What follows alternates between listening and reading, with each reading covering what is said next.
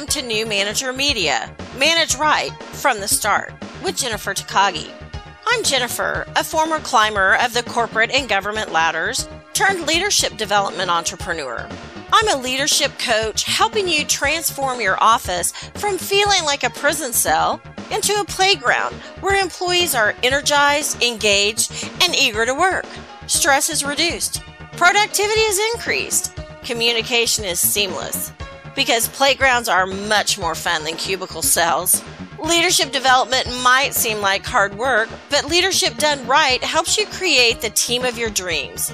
Each week, I'll bring you an inspiring message to pave the way to your successful journey into a leadership role.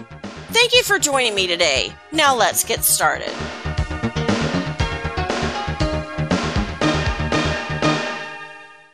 Hi, and thanks for joining. I'm Jennifer Takagi, and today in this podcast, I want to talk about sleep and the importance of sleep. Sleep is so important to me that the first chapter of my book, Address the Stress Tips and Tricks to Lead to Success, is all about sleep. My mom was a firm believer that if you didn't get a good night's sleep, you were not going to make it through the day. And at various points in my life, I hated my mom to be right, but in the end, at least on this one, she was totally right. If I would go to work after not sleeping well, I didn't make the best decisions. I didn't have the best day. It was really hard. It was hard to concentrate and it was hard to worry about the next project or the next goal I was trying to meet when all I wanted to do was take a nap. Naps are highly underrated. I love taking a nap. 30 minutes after a long, hard day at work, and I was good to go for the rest of the evening. Some people can't take naps because they think it um, messes with them, so they're up half the night. That's probably true for some people. I'm really lucky. I'm a sleeper. I'm a really good sleeper. So, napping is a perfect thing for me. A lot of people don't get much sleep. A lot of my friends don't get much sleep, and they're really jealous of me because I am a sleeper. I really am. When we've gone on girls' trips, the next morning when there are three or four of us crammed in a room, they're like, Jennifer, how did you say good night? And that was the end of it. You were gone. I was like, oh, well, I said good night, so it was time to go to sleep. I was done. I I say goodnight, and that's the end of it. When I first married, my husband would be so jealous because we'd be talking, and I would have said goodnight, and he'd keep talking, and he'd pause a little too long. And the next thing he knew, I was sound asleep. You need sleep.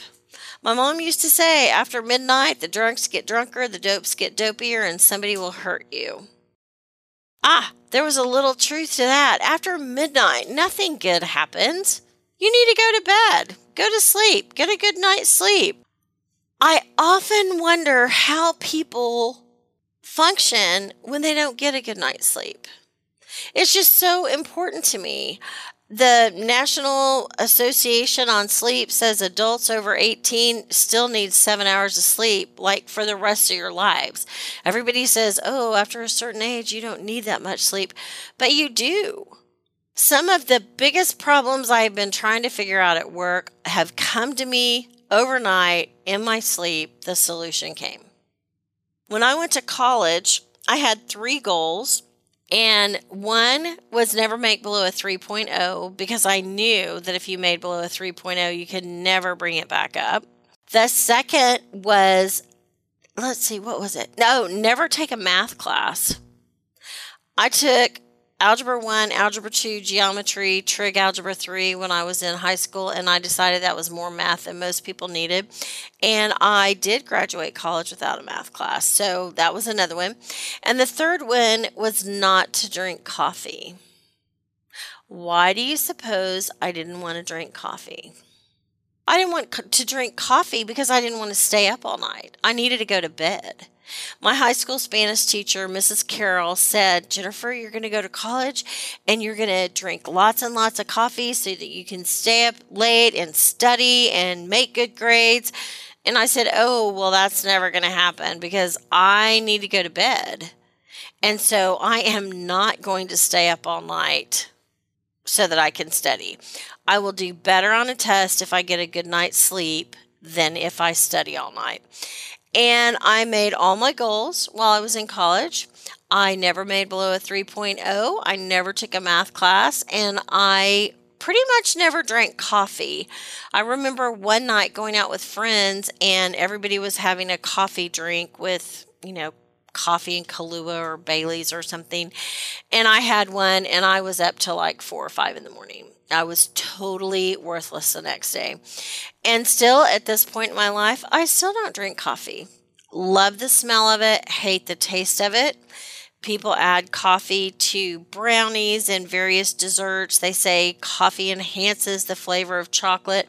Well, it ruins it for me, and it's all I can do if I take a big old bite of chocolate and it has coffee in it to even swallow it. I really just want to spit it out. So, coffee's not my thing. If it's yours, that's great. It's just not mine. And so I didn't drink coffee so that I could go to bed at night. When I was in college, my first semester, I had classes at 8:30 Monday through Friday. And so I was typically in bed at 10 o'clock. If I didn't know the material by the time I was ready to go to bed at 10, I was not going to know it by the next morning. The same thing's true at the office. If you have a big project going on and a whole lot of work to do, if you haven't had a good night's sleep, there's no way you're going to get it done. It's just not going to happen. And there's no reason to even fight it. Just go to bed. When you start getting tired in the evening, go to bed. A good night's sleep solves all kinds of problems.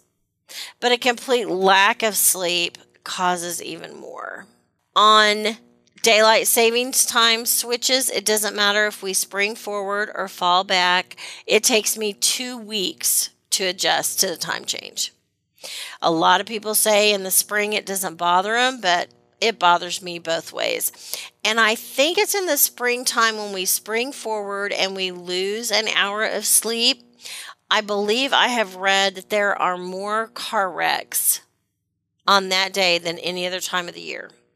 And it's because people go to bed at night, they can't go to sleep, everything's off, and it can take up to two weeks to adjust.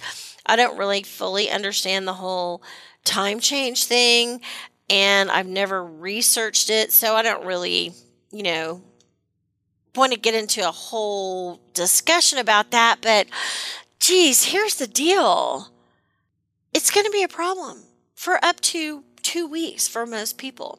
So I try really hard not to schedule any big speaking engagements or training classes on Monday morning after a time change, especially in the spring. And when I have, it's been really tough on me to adjust to that because yeah, I don't I don't do so well with those changes. So my biggest suggestion for you if you're a new manager, a new supervisor or even a long-term manager or supervisor is get enough sleep. The problems at work are going to be there tomorrow, and you might as well get a good night's sleep so that you can logically think through the best possible solution and resolution. If you're up all night worrying about it, it's just going to be that much worse tomorrow. I used to hate it when they would tell me I had a meeting with some superior, but they wouldn't tell me what it was about. And I would say, I, I need to know what it is so I can plan for it. Oh, you'll find out when you get there. One night I was up half the night, which again, I'm a sleeper, so it was a big deal because I had a meeting with one of our bosses first thing the next morning. They were coming in from out of state to meet with me. Okay, they wouldn't even give me a heads up what it was about. I was a nervous wreck. Then I get to work and they postpone the meeting by like two hours. So then I'm even worse because now I've created all kinds of problems in my head. And guess what they wanted? They wanted to know if I would take over an acting supervisory position for four months. Could this not have been done on the phone the day before? Could they not have told me what they wanted so that I wasn't up all night thinking of worst case scenarios? Yeah, it could have been handled so much differently. So, get some sleep because everything will look better tomorrow.